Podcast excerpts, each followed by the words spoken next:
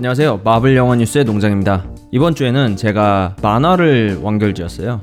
무슨 얘기냐면 제가 레진 코믹스라는 곳에서 독일 만화라는 만화를 약 3년간 연재를 했었는데 저번 주가 최종화였거든요. 그래서 그걸 마무리하는 뜻깊은 한 주였습니다. 좀 아쉽지만 그래도 그만큼 또 새로운 걸 만들 수 있는 시간이 생겼다고 생각하니까 기분이 좋아지더라고요. 혹시 마블 영화 뉴스 청취자분들 중에서 독일 만화를 읽어주셨던 분들이 계신다면 정말로 감사하다는 말씀 드립니다. 그게 이번 주에 저한테 있었던 가장 큰 일이었고요. 드라마는 클로겐데거 9화를 봤어요. 이제 완결 에피소드만 남았는데 클로크 앤 대거 끝나면 남은 8월은 마블 드라마가 없는 8월이 되겠네요. 아마 게임하면서 보낼 것 같아요. 지금은 어, 록맨 X 레거시 컬렉션이랑 메탈 슬러그 3라는 게임을 하고 있는데 특히 메탈 슬러그 3는 오늘 단돈 1,800원에 구입해서 아주 열심히 하고 있어요. 한 4시간 한 것 같은데 저 이렇게 저렴하고 반복 플레이가 가능한 경제적인 게임 아주 좋아합니다. 트로피 다 따기 위해서 몇 시간 더 할 것 같은데 1,800원으로 아주 뽕을 뽑고 있죠. 자 거기까지가 근황이고요.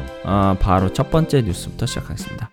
자, 첫 번째 뉴스는 대박 뉴스예요. 디즈니, 폭스 합병이 드디어 정부 승인을 기다리는 단계까지 왔습니다. 이 두 회사의 합병은 2017년 말쯤인가? 그때부터 진행된 일인데요. 이 합병이 왜 중요한지 말씀을 드릴게요. 아시는 분들은 아실 테지만 마블은 디즈니 소유의 회사이고 현재 디즈니가 소유한 회사 중 뭐 루카스 필름이나 뭐 픽사나 이런 다른 회사랑 비교해서 디즈니 그룹 내에서 돈을 제일 잘 벌고 있는 회사입니다. 마블이요. 그런데 마블이 마블 스튜디오가 어 자기 캐릭터들 파, 영화 판권을 전부 보유하고 있질 않아요. 예를 들어 엑스맨, 데드풀 이런 캐릭터들의 판권은 마블이 아닌 폭스 영화사가 손에 쥐고 있어서 뭐 예를 들면 엑스맨 애들이 영화 판권 때문에 마블 시네마틱 유니버스에 등장하지 못하고 세계관이 따로 전개되고 있습니다. 데드풀도 마찬가지예요. 그런데 이번에 디즈니, 폭스, 합병 뭐 디즈니가 폭스를 사는 거죠. 이 인수가 결정이 됨으로써 엑스맨, 데드풀, 뭐 판타스틱 4도 있네요. 이런 캐릭터들의 판권이 영화 판권이 다시 마블 스튜디오 손으로 들어오는 겁니다. 그 말인 즉슨 엑스맨 애들과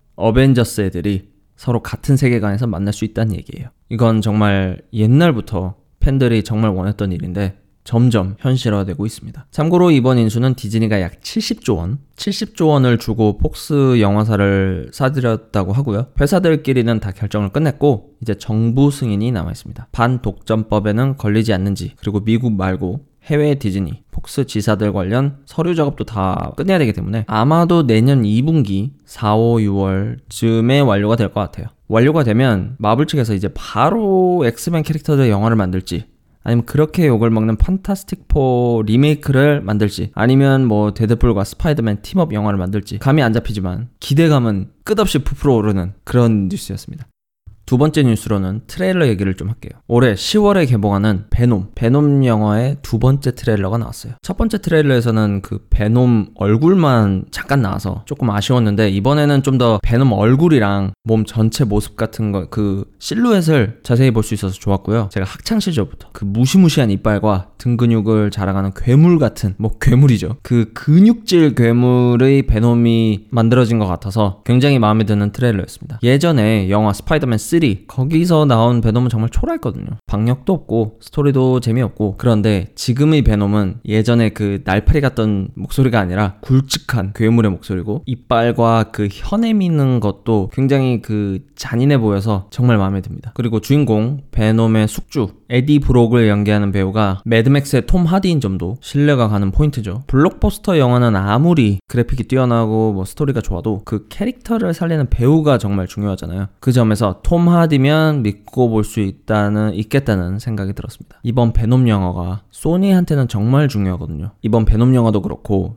12월에 나오는 스파이더버스 이 두 개가 잘 돼야 소니가 스파이더맨 관련 캐릭터들이 나오는 영화를 더 많이 만들 거거든요. 마블 시네마틱 유니버스는 아닐지언정 마블에서 가장 인기가 많은 스파이더맨에 대한 영화 판권을 갖고 있는 소니이기 때문에 이 판권을 최대한 활용해서 소니만의 스파이더맨 유니버스를 전개함에 있어서 베놈과 스파이더버스 영화가 잘 돼야 소니가 자신감을 얻고 더 투자를 할 겁니다. 한 가지 아쉬운 점은 사람들 기대와는 달리 마블 시네마틱 유니버스의 스파이더맨은 소니의 스파이더맨 유니버스에는 안 나올 것 같아요. 게다가 이번 베놈 영화에서는 스파이더맨 자체도 안 나올 것 같아요. 원래 베놈이 스파이더맨의 villain인데 안 나올 것 같습니다. 베놈이 주인공이고 스파이더맨은 나오지 않고 언급되는 정도만 대사 속에서 뭐 그 정도만 나올 것 같아요. 뭐 어쨌든 영화에 대한 기대가 저는 그렇게 크지는 않았습니다만 두 번째 이번 두 번째 트레일러를 보고 기대감이 확 높아졌어요. 거기까지 베놈 소식이었고요. 세 번째 뉴스도 트레일러 얘긴데요. 넷플릭스 드라마 아이언 피스트 시즌 2 트레일러가 나왔습니다. 저번에 나온 티저 트레일러에 이어서 좀 더 긴 버전이 나왔어요. 개인적으로 생각하는 아이언 피스트 시즌 1 문제점이나 기대되는 점 그런 거는 예전 회차에서 언급을 했으니까 넘어가고요. 이번 트레일러에서 주목되는 점은 아이언 피스트가 무술을 연마한 곤륜사 쿤룬의 모습이 많이 나와서 굉장히 흥미로웠습니다. 예전 시즌에서는 말만 쿤룬 쿤룬 하고 실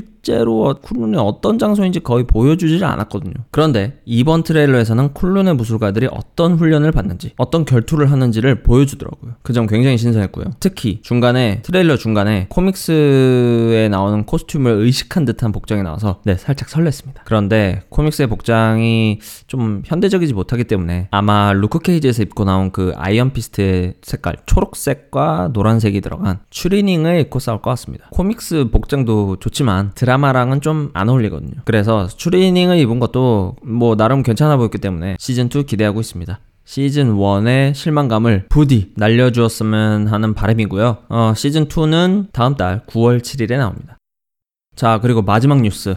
이미 구입해서 보신 분들도 계시겠지만 드디어 어벤져스 인피니티 워 VOD 디지털로 발매가 되었습니다. 참고로 그 블루레이, 블루레이 디스크 버전은 미국에서는 8월 14일에 나오고요. 한국에서는 언제 발매가 될지 모르겠네요. 그래도 디지털 버전은 벌써 나와서 벌써 발매가 돼서 네이버 N스토어 같은 데서 바로 지금 어, 구입하실 수가 있습니다. 이번에 발매된 버전은 그 논란 한국에서 논란이 많이 됐잖아요. 자막 그 논란이 된 자막 부분도 수정이 됐다고 하고요. 삭제된 장면이나 감독 인터뷰 영상 같은 그 스페셜 영상이 많이 들어있대요. 그래서 저도 기대감을 안고 네이버 N스토어에 갔죠. 비록 제가 해외에 있지만 그래도 네이버 N스토어에 가서 구입을 하려고 하니까 가격도 만 원 정도밖에 안 하더라고요. 그래서 사려고 갔는데 해외 IP 주소는 구입을 막아놨더라고요. 그래서 어떡할까 하다가 어, 한국에 있는 친구한테 부탁을 해서 내 아이디로 대신 구입을 해달라 돈을 붙여주겠다 이런 식으로 하면 구입은 가능한데 네이버 N스토어에서 사면은 또 네이버 N 플레이어로만 영화를 다운받을 수 있고 네이버 N 플레이어로만 재생을 할 수 있더라고요. 그래서 제가